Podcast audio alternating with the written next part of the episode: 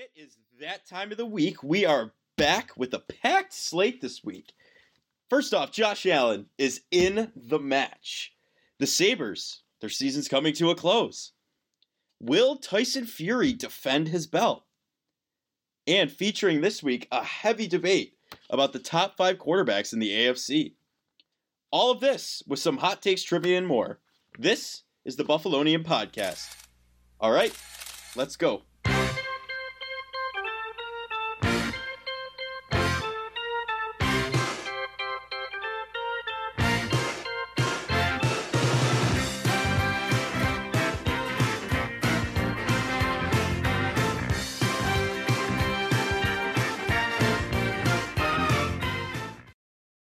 This is the Buffalonian Podcast. I'm Joe Cali, and as always, I am joined by Dominic Loss and Michael Marino, and we are coming right at you with some Bills news. And guys, Allen is in the match. How are we feeling? I'm excited to see some terrible golf. I'm terrible. Terrible? What are terrible. you talking about? Terrible. All Come four on. of them are horrific at golf, but I'm there for the chatter. Really? You're gonna criticize people on their golf game? No, I mean I know from a terrible golfer, like. These guys are pretty bad, but they would still be. Allen's going to be driving that ball like Happy Gilmore. Yeah, they would still beat me by thirty strokes. I'm not debating that. I'm a bad golfer, but they are also, for the match, not high quality. I mean, it's the first time in this event that they don't have an actual professional golfer in the event. I mean, I'm here for it still. I think Josh Allen's going to kill. I, I mean, him and Mahomes, they're they're doing duos, right? So it's Brady, Rodgers, Mahomes, and Allen. Yes, sir. Sure. Yeah, so um, Mahomes should just be a caddy for Allen. I think that's what's going to have to happen because Mahomes is going to be pulling him behind the entire time, in my opinion. Yeah. Well, I mean. Mahomes should be the caddy. I mean. Honestly, Mahomes should just be the bag carrying the clubs at this point. Allen should carry him. I mean, that's a better idea right there. What? No, not feeling that one? Not feeling that one. No, that did not land well with me. I apologize, but... Uh, man, you don't apologize. No, I don't. Rough crowd. Who do, you, who do you think the caddies will actually be if they're allowed to bring caddies? I was watching Good Morning Football this morning. No free brand deals, sorry. Good Morning Football this morning. And Kyle Brandt had an interesting idea. He said, you know, whoever they took the jobs from should be the caddy. So, like... Tyrod? No, Peterman. If you will, or you have, like, a veteran Q B. Like, you know, Bledsoe is Brady's caddy. Brett Favre, uh, Rodgers' caddy. Jim Kelly, you know. See, I'm going to be realistic. I think they're just going to use golf cart and just grab their club and then just go and hit. And then they're going to go right back to their cart. See, why do you got to make it not fun? I'm just saying just... that's what the other ones were. They're going to have custom carts. Yeah, but I feel like a lot of that was because of COVID. Yeah, I mean, maybe. I mean, it'll all depend. I we'll I personally first. like that idea of the caddy situation, but um, that'll have to be for next year for sure. The next the match. I feel like Knox would be a good caddy, but who do you guys think? He'd of, be a hype man, not yeah. just a caddy. Who do you guys think? Uh, any Bills make a surprise appearance? I mean, Gronk did for Brady, and I think maybe Diggs makes one for Allen. Oh, it's got to be Diggs. Yeah, I, I feel like it has to be. Or Gabe Davis shows up out of nowhere like that playoff game, you know? So I, I don't know. I mean, it could be anyone. It could be anyone. But if it were, I, I would agree with you. If I were, if I'm a betting man, it is Stefon Diggs. Yeah, they're going to put their AirPods in and listen to Stefon Diggs and Josh Allen gush over each other. They'll actually listen to Cole Beasley's song. He's a rapper. Yeah. See how you went silent for me? I'm now going silent for you on that one. Revenge.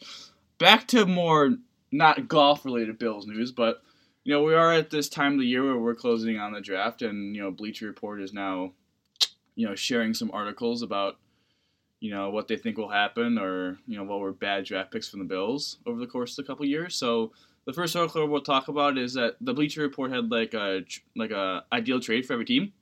And they think the Bills should trade down the line. So I know we've discussed them trading up, them staying put, what they should do, but we haven't really discussed a lot about them trading down, possibly. Jeff, what do you guys think about that? Yeah, I mean, it's not a terrible idea because think about it.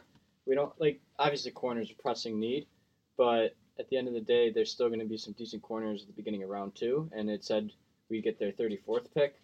So, I mean, I'm pretty content with getting that extra pick and filling it with another cheap rookie contract. Yeah, I'd have to agree with Mike on this one. I'm not it, I don't think it's a bad idea in the slightest. I think it, it definitely is a possibility for something happening. That's for sure. Well, I think it, I think it comes down to situational. I think c- certain people other than certain cornerbacks have to be off the board. I think the top four cornerbacks have to be off the board for me to consider a trade down.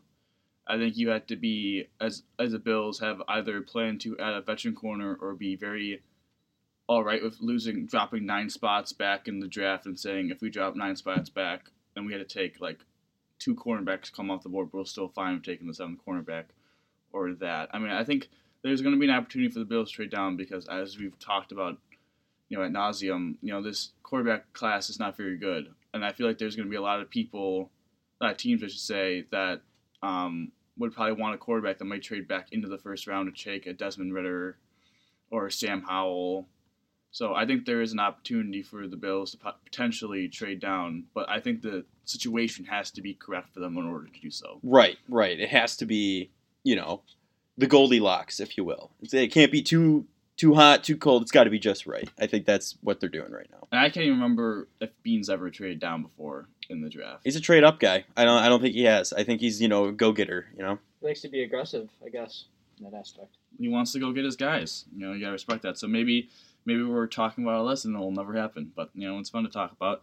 The second Bleacher Report article we'll talk about is they talked about the Bills' worst draft pick in the last five years. I think this is interesting because the last five years of drafting.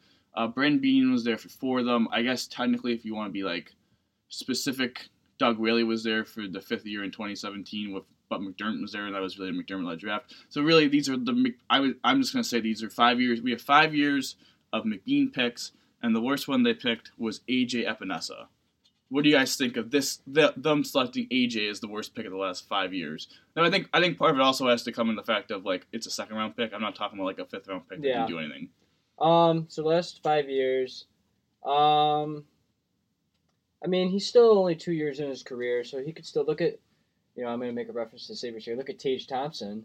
You know, he was with the Sabres three years, did nothing really. Then this year he breaks out. And then plus you're bringing in a guy like Von Miller, who's going to be a really good teacher for Epenesa and Russo. So, I mean, I guess... You could say that, yeah, he's been the least productive so far, but just the way we've done our offensive line, or offensive line, defensive line, in a rotation, you can't blame him. Right. No, I absolutely agree. Um, I remember seeing that pick and kind of, you know, like Tremaine's back there, you know what I mean? Like thinking that, but Tremaine, Tremaine has not performed, in my oh opinion, my God. in the past few years. So, Tremaine's the worst pick. Tremaine's at least a two-time Pro Bowler. It was actually a good I don't player. know how it happened. I think it was a scrub year for everyone that he even got into the okay. Pro Bowl. But... We're talking about the worst draft pick. Tremaine obviously turning into a two-time Pro Bowler in the center of the number one defense, the single caller, is not a terrible pick by any means. It's not a terrible pick, but I just it, don't. It's, I, it's, he has not performed well, I will say. It's right to say he hasn't reached the potential we thought he would. No. When this, Lorenzo Alexander was leaving, we thought we were in excellent hands, and then... We still are. We still. They still have a good linebacker play. I don't think... I, I, I don't I, think Epenesa was the worst pick. I'm going to just say that. I, I disagree I with that, too, because I think Epenesa at fifty-four was considered a steal at the time. Yeah. He obviously just hasn't, you know, we he, we had this, he had that breakout game week two against Miami and then just fell off the face of the earth. Yeah. Um. Well, that, that happens sometimes. You know, with younger guys, when they have that breakout game, it, they don't really come back right away. You know, it's... Well, the problem with A J is that how he's going to see the field next year. With Vaughn, you're going to assume... You know, Groot's going to take a jump. He was already kind of a starter. Boogie Basham's going to like, try and compete with him. Shaq Lawson. Forgot about you know, Boogie. Yeah, you know, maybe they even add someone maybe late in the draft. I mean, I just, I find it hard for him to be better than D three, D N three at this team. So, but I mean, they do a good job of rotating guys in, so you never know. But I think easily the worst ones have to be either Zay Jones and Cody Ford. I don't understand how they went with Epenesa. Yeah. Um, I mean, Zay... Zay yeah. Jones at least has made somewhat of a career out of himself after the Bills, so I'm Isn't gonna... he just an unrestricted free agent now? No, he signed with the Jags for twenty-four million dollars. Oh, oh. The Jags with the Jags. Yeah. They um, forked over still basically a Christian Kirk. I think it's easily Cody Ford because they traded up for him. They picked him over uh, Jenkins, who's the kind of guard tackle for the Packers, who I mm-hmm. don't think is an all-pro but played an all-pro level. I think he might be a Pro Bowler. Um, they, so if they were to go offensive lineman, they should have went him. But if they were just going to go overall, they should have won A J. Brown, who's one of the best wide receivers in the entire league. So the people that they had on the board, how Cody Ford has been god-awful, I think that is easily the worst. And it's also was thirty-eighth overall, not fifty-fourth overall, Epenesa. So I, I find it a little questionable that they picked Epenesa as, as the worst one. Uh, yeah, me too. That's exactly what I was thinking. I, I think Zay Jones is a worse pick than A J. Epenesa. Absolutely. You know, there's multiple misses by Bean, but I think, you know, it comes down to the fact that Bean has been very good at drafting, so it's hard to find misses in his drafts the last couple of years. Well, I mean, look at the depth he's gotten in his drafts, too. Like, Milano was a, a fifth-round pick. You have Taron Johnson was a late-round pick. I mean, even Levi Wallace was undrafted, and he was a starter for a few years. Yeah. So he's able to find value in that. So maybe maybe missing on some of these other picks kind of gets made up for later in the draft. Absolutely. Trading seventh-round pick for Ryan Bates. Yeah. You know, and, you know, they also drafted Wyatt Teller that we're just not going to talk about because they traded him for, you know, Magic Beans, and yeah. that didn't do anything. So mm-hmm. he's done a very good job drafting. He's going to probably continue to do a very good job drafting as this as the Bills, I would say the Sabres, get close to the salary cap where they have to start, you know, really emphasizing drafting well to get cheap talent in the system because they're going to start losing maybe a guy like Tremaine, you know, just poor. Would be the worst thing.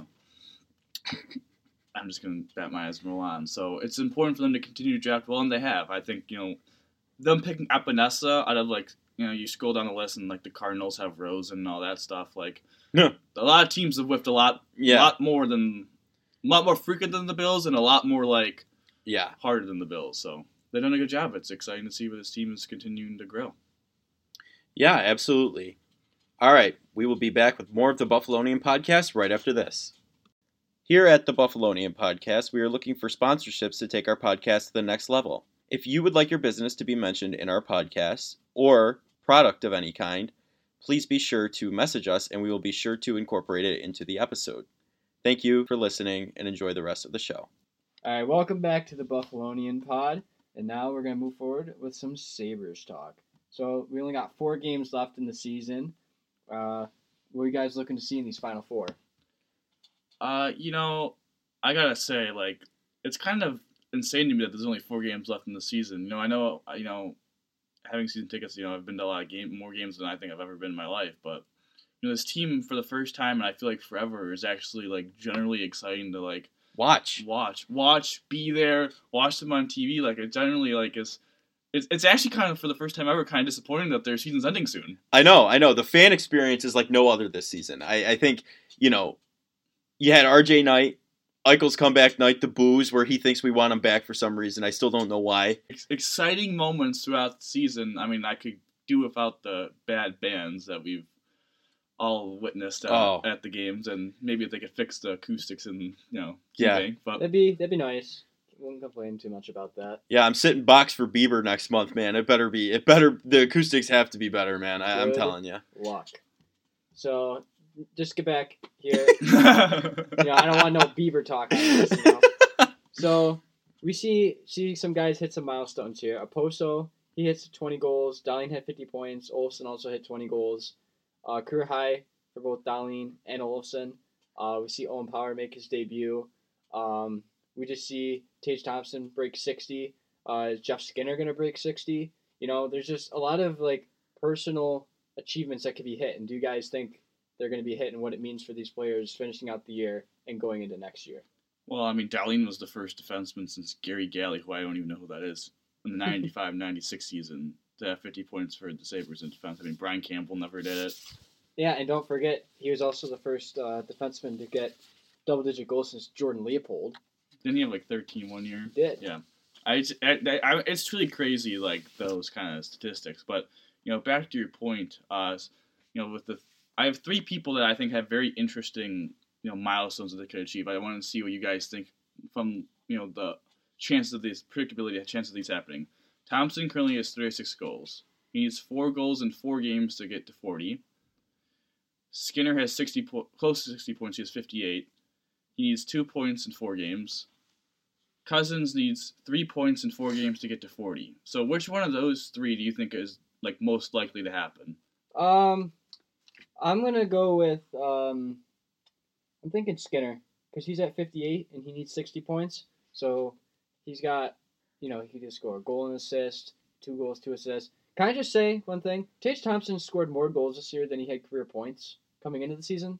It, I believe he had thirty-five points and he has thirty-six goals. That's unreal. So that that would be the most unpredictable. I would not have bet Tage Thompson would be our leading goal scorer and leading point getter. Well, I mean, he, I mean, I think someone said it best. If the N H L had the most improved award like the N B A does, he he might be named after after this season. I think we could just all agree that um, Don Granato has been very good for our, our players here, because you saw Jeff Skinner put up barely any points and playing fourth line minutes, and now he's back to what we can see. He's partying in the U S A. A thirty-goal scorer, sixty-point pace. Maybe not worth that nine million dollars, but he's become an effective first-line winger again. Ab- absolutely. Joe, what do you think out of the three that is most? I mean, other than, you know what, that's Skinner's probably the easiest one to do. Two points in four games. Yeah, no, I would say they're all achievable. That's what I want to start out by saying. Thompson could definitely get, you know, get the points within the four games. And the four goals. Yeah. I mean, which the, would be hard. It's hard to get a goal a game, but he's he's kind of been hot. And you got to think, Donnie, if they're winning the game and it's the empty net, he's going to have him out there trying to get, get kind of get a cheap one. Right. Yeah. No, they're they're definitely going to – he's going to – Don Granato, excellent coach. He's going to do whatever he can to get them to hit these milestones. I mean, they're all doable. I would pro- I would probably say Thompson, because he's just had such a breakout year. I feel like he's going out without a bang – or with a bang. Sorry. Mm-hmm. If but I, if I had to rank the attainability of these, it's go Skinner, Cousins, Thompson, just because four goals in four games is hard, but – I think all three of them are going to do it. I really, truly believe. I, you know, I can't believe it's the first time ever in Kyle Poso's Sabres career he scored twenty. That's kind of. I know. I know. Unreal. That, that was a, a fact. I mean, the Dahlin fact. Olsen hitting twenty on a season that he was kind of injured. Uh, He's picked you know, it up a lot to end the season. Hey, man, helping his trade value. Help, helping his trade value. And he help, wants that uh, contract. I know, helping his arbitration case, too. Exactly. And, you know, we talked about, you know, Donnie... you know, putting Thompson to center and doing all this stuff. I love the fact that he put, you know, when Power was coming up, we're like, okay, what are they going to do with Samuelsson? Are they going to, like, put him to the bottom pair and just cast him aside? But no, he's playing up Dahlin. The pair of Dahlin and Samuelsson have just absolutely dominated. And I think it's impressive to see that, you know, Dahlin said it himself on the right side. You know, he thinks he has more offensive ability. So, I mean, that could be your future top-line pairing. So, make fun of me now. Come on, get yeah, your joke I'm in. Just, I'm just saying. We were at, uh, I know we've already talked about this. I think it was one of his cold takes. But uh, sitting there at uh, Matias Samson's first development camp, and this guy sitting next to me, he was sitting next to me back then, too. Oh, man, Matias Samson's a bust. Such a bust. What a terrible pick. You know who is a bust? Hinostroza. We didn't draft Hinostroza. We didn't, but he's gone. Should be gone. You need to definitely get a shirt of I hate Tremaine Edmonds, I hate Vinny Hinostroza. Yep, those been... are my takes. I'll stick with them no matter if they're hot or cold. I hate Hinostroza and Edmonds. But wow. I, you know, what what is the future of this decor? Because obviously we see it with Dahlin and Samuelsson, you know, Power and Yokiharu. I've I've been on record to say that Yokiharu has been incredibly disappointing this season. It's been nice to see these four games him elevating his play of Power, um, but I would still like for them to add a top shore top shot. right shot defenseman to play with Power, drop Yokiharu to the bottom pair, which I think he'll be good at. You know, they'll probably rotate Bryson. He's an R F A. Kind of run with that. Hopefully Ryan Johnson signs. He'll be probably be in Rochester maybe in a year. You know, Ryan Johnson's with Yokiharu in that third pair. Then you have Power, top shot, uh, top four right shot defenseman, then Dahlin and Samuelsson. I mean, that that's a pretty good top six, especially with Fitzgerald maybe being the seventh. Yeah, so go back to Yokiharu. You were saying his season wasn't all that great.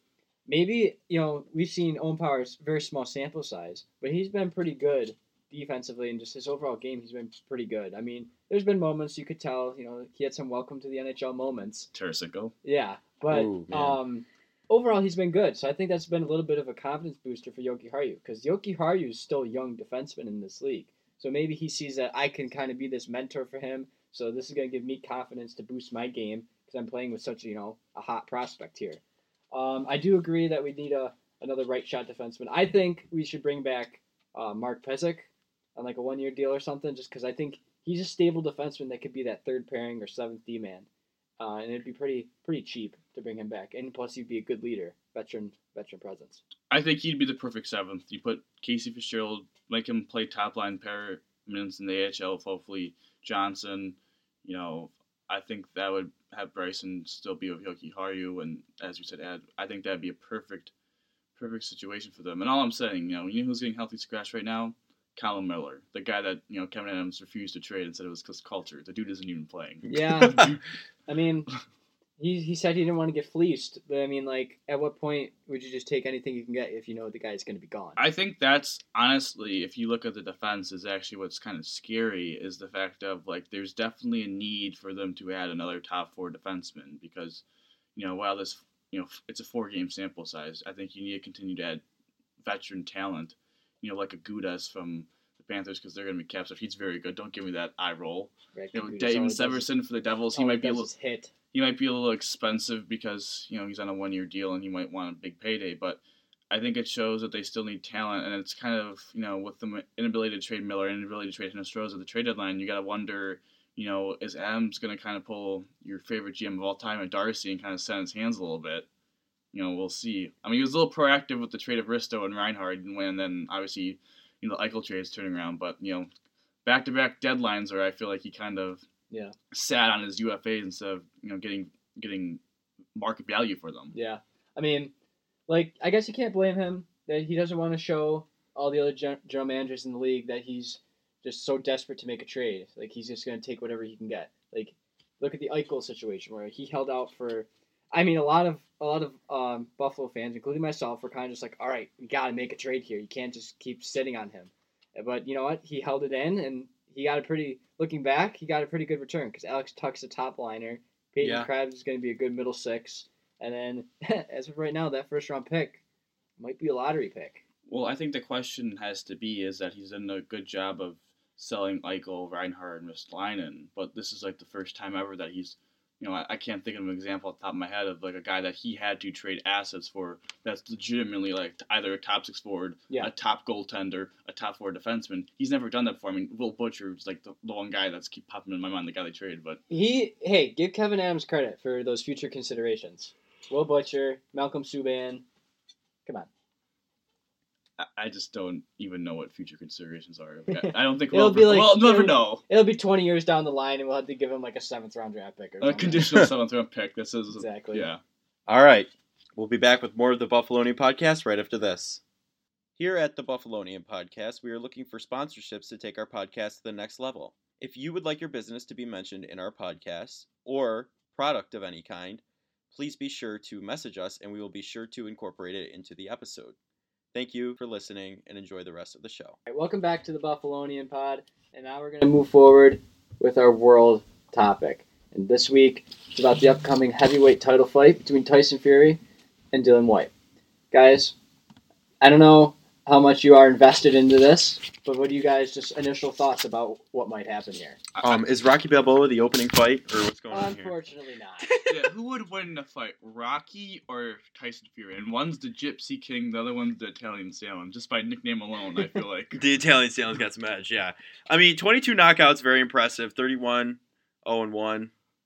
Um, nineteen knockouts, also very impressive. I mean, it, it, I feel like it goes either way. I mean, what do, what do you what do you think, Mike? You know, you, you gotta look at it like this. So, Tyson Fury's coming off three straight fights, Deontay Wilder, where the first one, uh, Wilder got saved in that fight because he dropped Fury twice. If he didn't do that, that was a big L for Wilder. And then the second fight and the third fight, Fury just showed that he's a far superior boxer compared to Deontay Wilder, who only has a right um, punch. That's all he's got. You know, last time I checked, though, he's not fighting Deontay Wilder. You know, he's fighting Dil- Dillian Wright, and, you know, maybe he deserves some respect. You know? So, maybe we should talk about him instead of, you know, the Wilder. Who, who is that guy? No, I'm just saying, for what Tyson Fury has here. So, those fights were really hyped up. I think, for the most part, people are going to think that Fury's going to get this one. So then, if he does get this fight, then you look, well, Usyk and Joshua are fighting in the summer. And that was supposed to be the big fight, Fury and Joshua. And then Usyk ends up taking out Joshua for his belts, so they got to do another fight. And then Wilder had to come in with his trilogy fight with Fury, and it was just a mess, so they all had to get these these fights in. Will Jake Paul be fighting? I hope not. I hope not either. He, that's a joke. My one legit boxing question, and I'm being one hundred percent serious here. I mean, Fury has an eighty-five inch reach. White has a seventy-eight inch reach. I mean, how big of a factor would is that set the seven inch difference between the reaches. Well, you got to think about it. For that, Fury will be able to stay back and take and give out his hits, while White won't even be able to get there. White's gonna have to get in on the body and try. Go up and shorter. Downstairs. Plus he's shorter. You know, Fury's six nine, White's six four. So plus he's gonna be shorter. Fury's gonna have it where his arm comes more towards, you know, the head and all that, while White's gonna be more punching up. That's gonna be more difficult for him. But um, there's also that speculation that maybe this is it for Fury. That maybe after this fight he's done. Who would get his belt then if he won if he wouldn't retire it? If he were to retire, it would just be for unclaimed. Mm-hmm. They'd have to fight for it. My next question is, you know, Fury holds W B C belt. Obviously, Usyk has the other three belts. Like, what, what, what is the difference between these belts? Like, what is there not just one just, unified belt? Well, see, it hasn't always been like that. Over time, there's been more belts that have come out. Um, I think I believe the last person to have all four belts at once was Lennox Lewis in the early two thousands.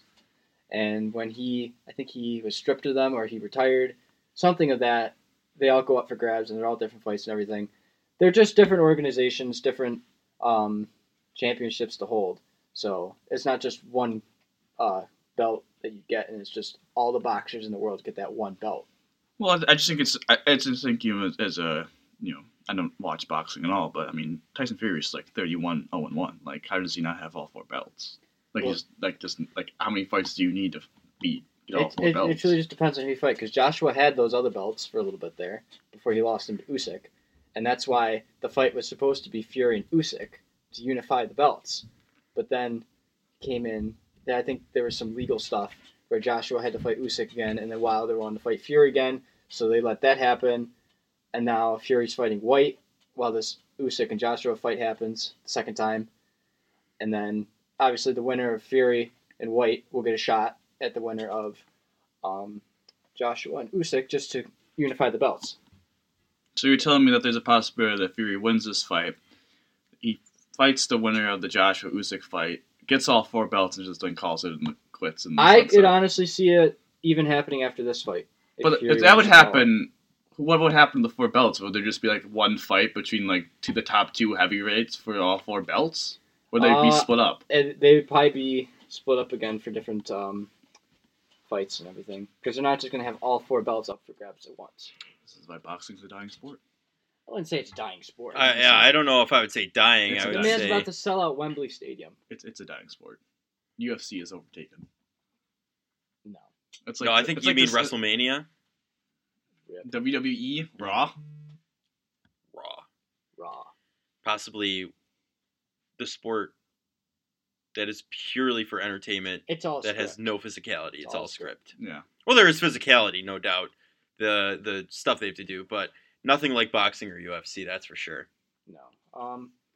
But yeah. So I don't know what you guys think. Let us know who you think's gonna win this fight and what's next for him, and uh, we will continue forward with our big debate topic. So we'll be right back after this. Here at the Buffalonian Podcast, we are looking for sponsorships to take our podcast to the next level. If you would like your business to be mentioned in our podcasts or product of any kind, please be sure to message us and we will be sure to incorporate it into the episode. Welcome back. Another debate, another week. This week, we are ranking our top five quarterbacks in the A F C. And this time, it's not going to be one-on-one. It's going to be a free-for-all. All three people. It's three-way action. Let's go. Yep. Excited to be here. He's just here so he doesn't get fined. Just excited to be included. You, you love the energy. And with, with that being said, uh, I guess I'll start with a couple honorable mentions that I don't have on my list. Uh, I do not have Russell Wilson or Lamar Jackson on my list. I have five other quarterbacks in them. I don't think they're part of the top five in the A F C. Okay. What are your top five? Well, I'll, I'll start from we'll st- each of us should start with five. Okay. And then we'll just, you know, talk about it. So okay. number number five for me is uh, Joe Burrow. All right. Why, why do you think he's number five? Um. Because I think the well, I don't. I think the quarterbacks that have him are better, but I think you know he's better than Wilson, Jackson, because I think leading a team to a Super Bowl does matter.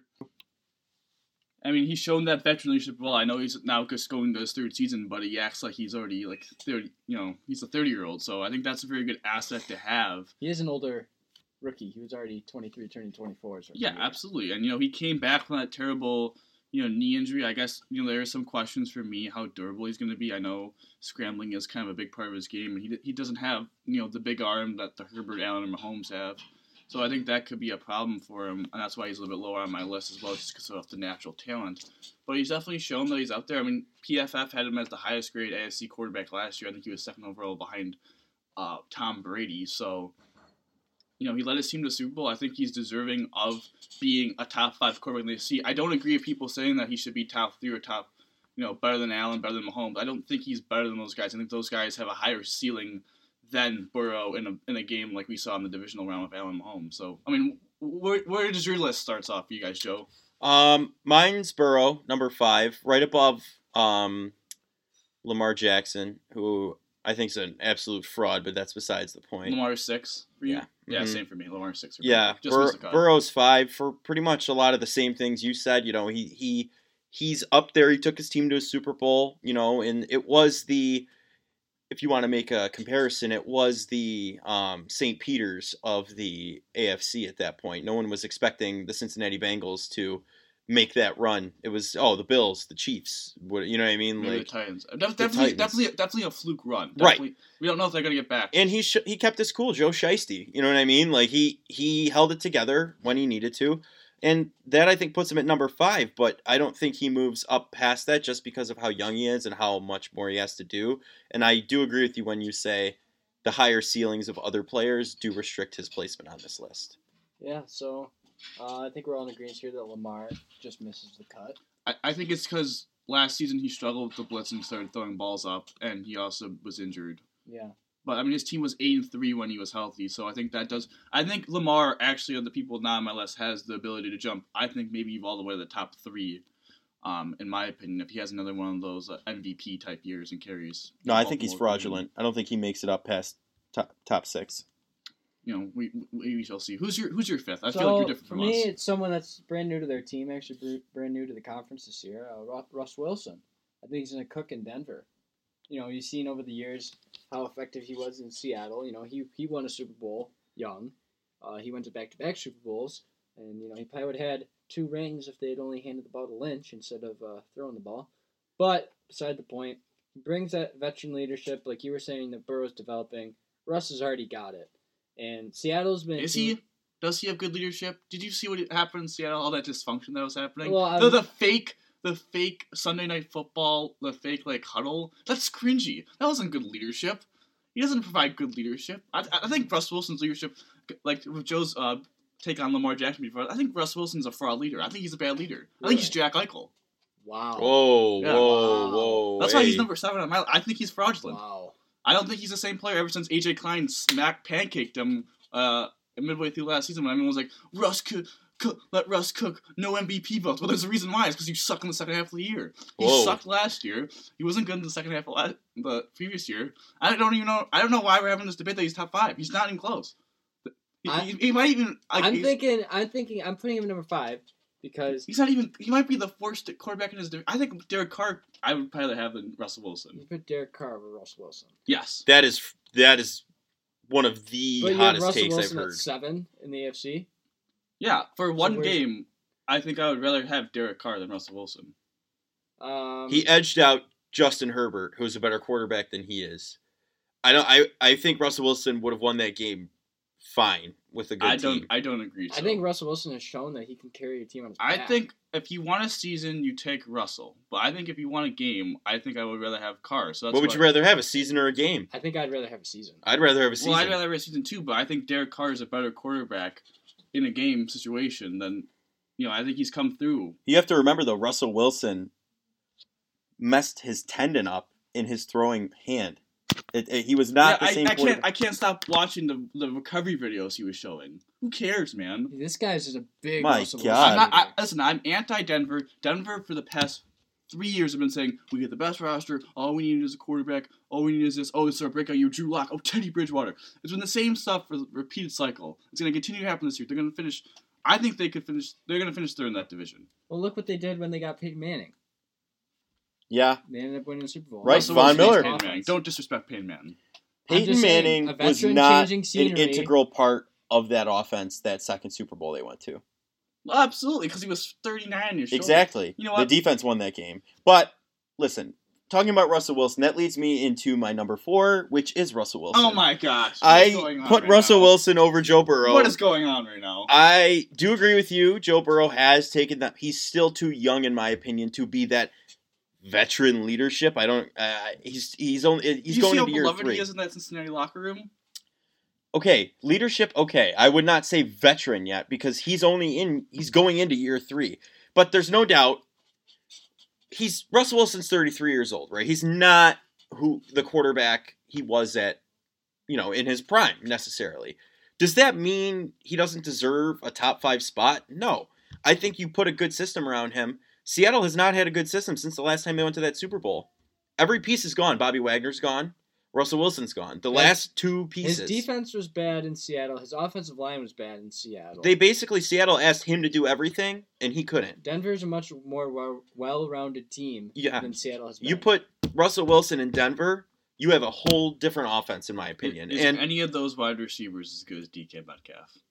Or any of those wide receivers? Collectively? I think D K those, Metcalf is a little overhyped. Uh, the, any of those wide receivers better than Tyler Lockett? As a unit, all of them working together... Better than one guy? Yeah. Can you even I don't think one receivers? No, I can't. Yeah. Jerry Jeudy, Courtland Sutton, they got, Tim Patrick can break out. He can't stay healthy, Jerry Jeudy. Can't catch the football, Jerry Jeudy. He's a nine-time Pro Bowler. How many drops did D K Metcalf have?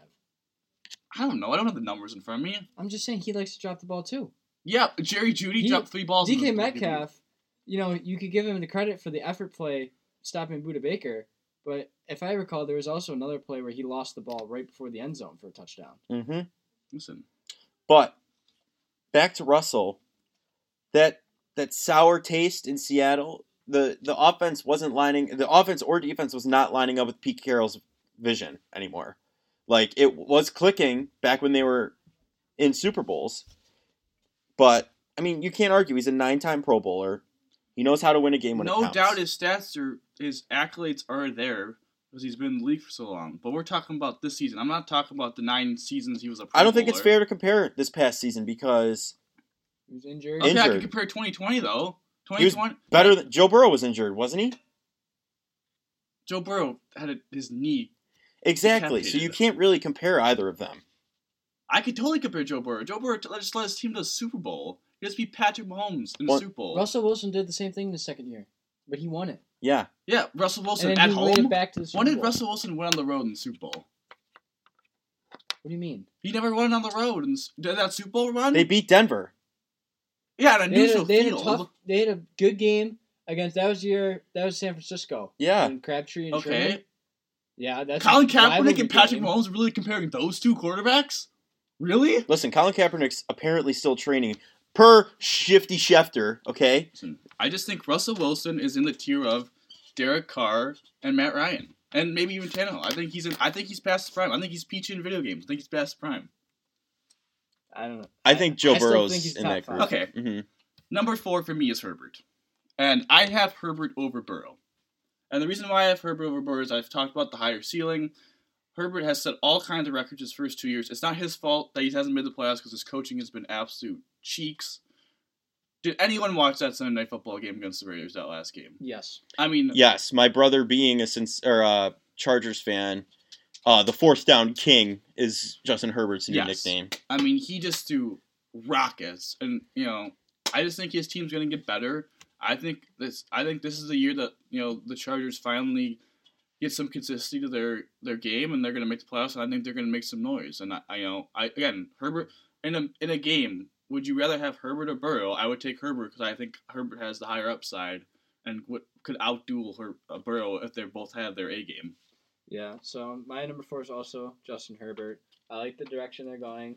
It's going to be interesting to see because that's going to be – that division's like the Wild West. It's going to be a fight to the finish. We're going to see if he could step up and lead his team to the playoffs with all those pieces that they added on defense. Can he get the offense rolling? Wait, if you have you have Wilson five, Bert, Herbert four, who do you have three? Uh, a guy named Joseph Burrow. Oh, you think Burrow's over Herbert? I do. I, do. I mean, how? So, this is it. You guys mentioned how He takes his team to a Super Bowl, a team that no one thought was making Super Bowl, a team that no one even thought was Fluke. making the playoffs. But it was, fl- I mean, it was somewhat fluky. Weren't you? You were just defending Joe Burrow. I'm defending Joe Burrow. That yes, it was impressive that he made the Super Bowl, but it's also I two, think two things can be right. It was impressive that he kept his poise on the road in multiple situations when he got sacked nine times in Tennessee, and he had outdueled Mahomes in the second half. But you could also agree that it was incredibly fluky. Tannehill was terrible, and Mahomes and the Chiefs fell apart. Two things can be right at once. You can be impressed with Joe Burrow's poise and his ability to lead that team to Super Bowl, a te- Super Bowl that was definitely winnable for them. But at the same time, you could also think, hmm, that's kind of fluky. That that might not happen again for them. I think overcoming the knee injury the way he did, with it being such a serious knee injury, is one thing. Coming back and arguably being better than the year before, when you think, oh, he's coming back from knee injury, he's going to be um, a little slow coming back, you know, he might be afraid to take some hits. That offensive line really didn't get much better. They didn't really add anybody to that offensive line. So, and then even the team just around, like, they don't have any big-time people. Yeah, they bring in Jamar Chase, his buddy from L S U. That made a difference. But it's still, you know, the team just around him wasn't star-studded. So for him to elevate the people around him, and they go on a run, he got hot at the right time, and he was pretty calm in some big moments. So, whose A game would you rather have, Justin Herbert's or Joe Burrow's? I think you can't at openly this point, t- you can't openly I would tell say me it's Burrow. Joe Burrow. You can't openly tell me it's Joe Burrow. I think I would say Joe Burrow. No, I, I uh, Herbert's my number three, by the way, for mm-hmm. pretty much all the, the reasons that you were talking about for him being. Uh, he's my prime time. I need a quarterback in a pinch to win, go down and win a game. Thank you. That's Justin Herbert. I, I think Joe Burrow. Honestly, I look at Joe Burrow, and do I see? Honestly, I know this is going to sound like a hot take at first. Just let me explain. It's like a young Tom Brady in the pocket because he doesn't really have that rush factor like Allen and Mahomes or Herbert. Even he runs. He's a pocket quarterback who, in my opinion, why he's so low on my list. Pocket quarterbacks are kind of a dying breed, going out of style, if you will. Yeah, they're you need that quarterback that can think on the fly and take off. You know what I mean? Like, I think Burrow does possess that ability. But this is this is my thing. I think Burrow. I'll mix both your points. I think Burrow has the ability to have good pocket presence and extend plays. He's not a runner, but he can yeah. extend plays. I think the thing of Burrow is is I think he's getting overrated off the super run just a bit. I think he's better uh-huh. than Wilson and all those quarterbacks. But mm. it's hard for me to put him over Herbert because I think if Joe, Joe Burrow, say, loses that Tennessee game in the divisional round, there's no way anyone has Joe Burrow ahead of Justin Herbert. But it's the fact that he won those games. And credit to him. You know, he won the games. He won the games, but, you know, not all wins are created equal. Not you know, it's not Justin Herbert's fault that he's had bad coaching. So I think if Justin Herbert, you know, gets consistent coaching, his team stays consistent, I think they're, you know, the Chiefs, I think maybe even taking a dip back, I think they could win the division. And, you know, in a playoff game, would you rather have Justin Herbert or Joe Burrow? I mean, just simple as that. I don't think – I think people saying Burrow are only taking him because he's cool and he won playoff games, but it's not Herbert's fault that he hasn't been in a playoff game. We saw Herbert in a big spot. I mean, how many fourth downs did he complete? I know. I think it was four? Something like Something that. Something like that. I mean, he threw like twenty, twenty, twenty passes in the last like five minutes of that game. Absolutely yeah. miraculous. The first, second, third down, all whiffs, like no shot, fourth down converted every time. Man, it was baby. The most electric game I've ever seen. But I have to say, though, we, we've all gotten to, I have someone on, on my list that no one has on their list. And my number three player is Deshaun Watson. Now, mm, I am just mm, going to say this right mm. now. In uh, uh, sexual assault allegations, maybe. Maybe I'll agree with that, but I mean. For not playing an entire year, number I, three. Listen, I'm not here to, this dude is obviously a bad dude. I'm not here to debate what kind of person he is. I'm here to debate the football player, the talent he has. We talked about Allen Mahomes. This guy deserves to be close to that same tier. I, I don't put him in the same tier because he had the year off. But the last year he played, he had a higher P F F grade than Josh did. That's fact. Uh, he led the league in passing. He had practice squad wide receivers and a terrible offensive line in Houston and a terrible situation in, just in general. I mean, can you even name well, can you even name the second wide receiver on Houston in twenty twenty? twenty twenty, they had what? Will Fuller. Nope. As number one. Nope. No? Nope. Where was Will Fuller? I don't, he was suspended or whatever. Didn't he suspend at the end of the year? I don't think he was playing. Mm-hmm. I don't remember. I, I, I couldn't tell you the number the one was receivers. Brandon Cooks. The number two was Randall Cobb. Oh, that's right, Randall.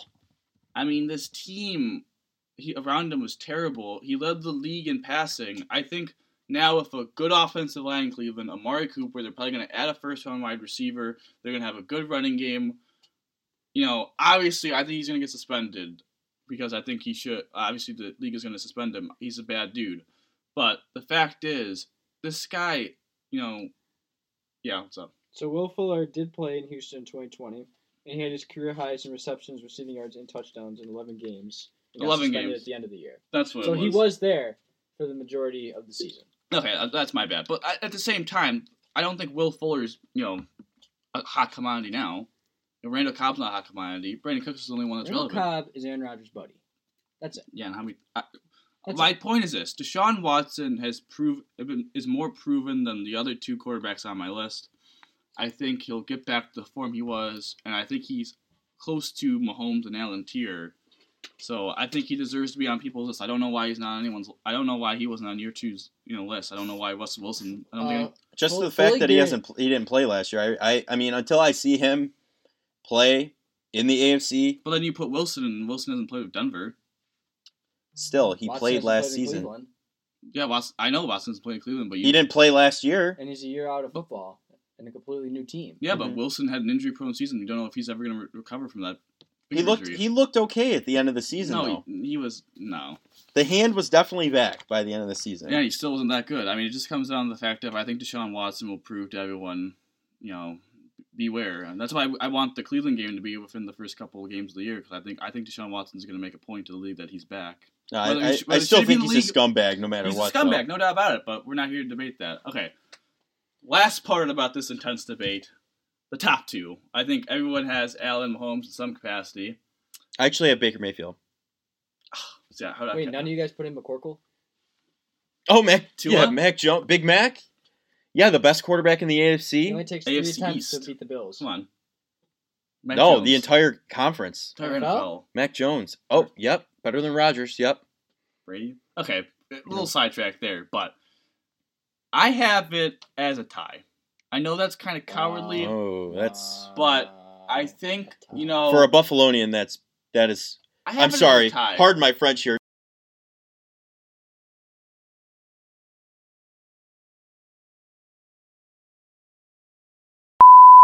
Stupid. Okay. Okay. I have it as a tie, but I would say this, and I guess maybe this is like who deserves one A and who deserves one B. I would say I would probably take Allen in the game, so I guess maybe that gives them the slight edge. But I, I don't know. I just think that, I just think they're both so talented. We both saw what they could do in that divisional playoff game. Do I think Allen deserved to win more? Yeah, but I think we both saw that, you know, if Mahomes' A-plus game and Allen's A-plus game, they're they're equal to each other.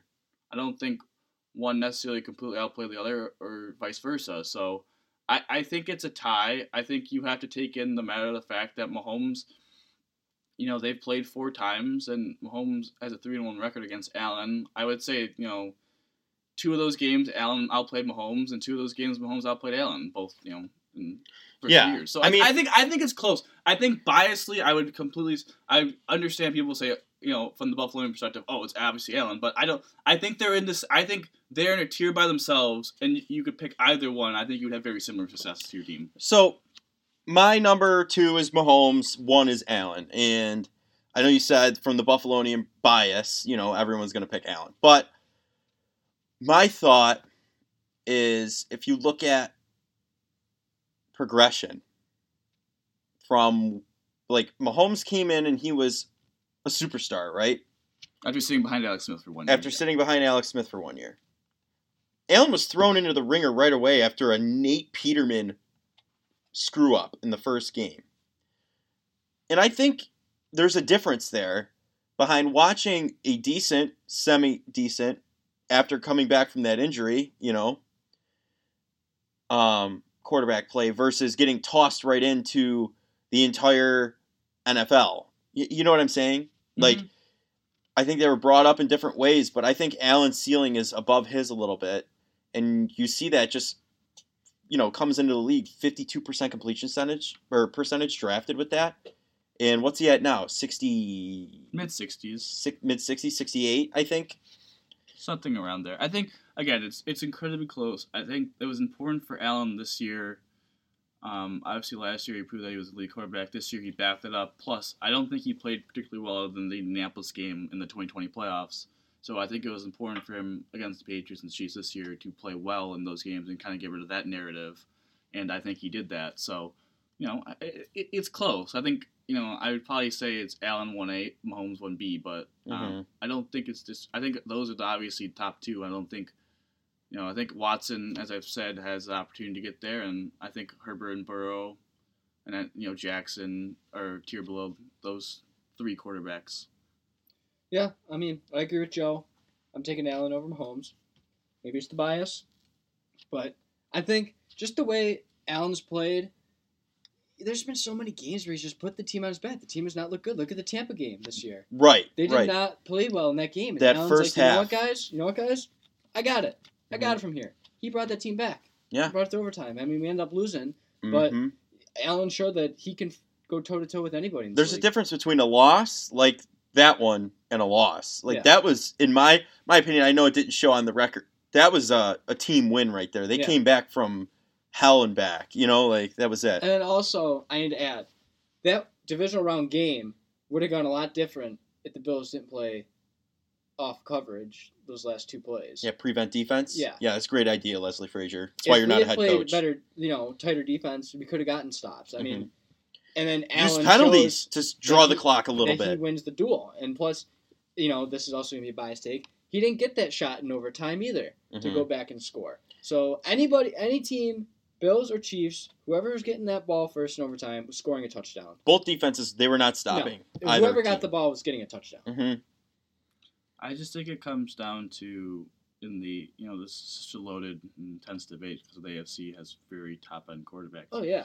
And I think it comes it's down to... It's a little to, scary, actually. Yeah, it comes down to me that I think the top six on my list have a chance. I think any of them have a chance of beating each other. Yeah. But, you know, if they play well. I don't count Wilson because I don't think Wilson's, you know, I think Wilson's in the Derek Carrs of the, the world. I don't, I think he's overrated. But I think it comes down to the fact, you know, the Bills, you know, and they play a lot of these quarterbacks. They play Watson, they play Mahomes, they play Burrow, they play Jackson. I mean, they you know they, they play elite quarterbacks this year, and you know they gotta be prepared. But you know, this has been an interesting debate. You know, a l- little longer than I think uh, we expected, but we appreciate you guys uh, hanging in there and listening to us. And we got some intense trivia coming up.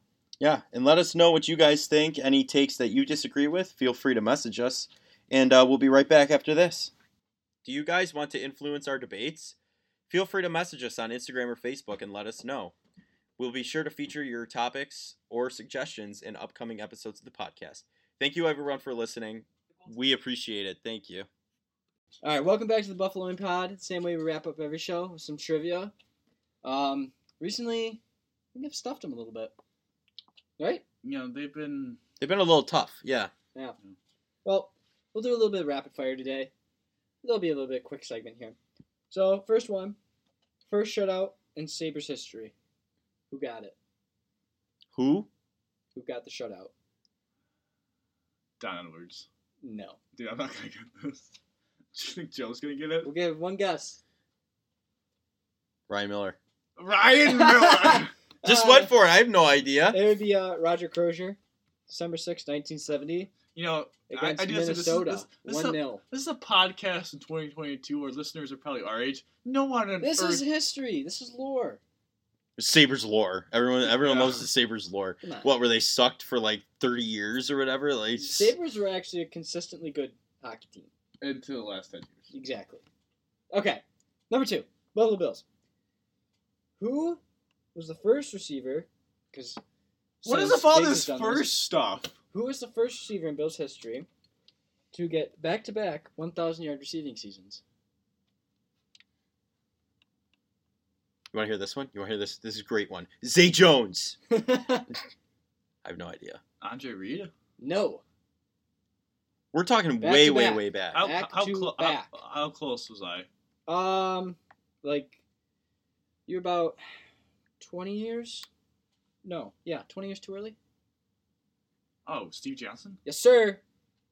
I actually was going to say Eric Moulds, and then I was like... Eric Moulds is also a good guess, but no, they did not get back-to-back. I was trying to think of like anyone before Andre Johnson. Stevie Johnson actually had three straight one thousand yard seasons. I couldn't think of, like... Diggs has had back-to-back one thousand. More mm-hmm. than likely hit one thousand next year. So, we go to the final question, number three. Mike Tyson, probably one of the most famous heavyweights to ever live. Who did he beat to get his belt? Crickets. George Foreman. No. I have no clue. Nothing? No, I See, got he nothing. Lo- he lost to the big Buster Davis. Douglas. See, that's just how... Not James Buster Douglas, and yes, he, he did like to. biting some guy's ear off. Yeah? Yeah, that buddy. Was, that was the downfall of Mike Tyson. Mm-hmm. So he beat Trevor Burbick.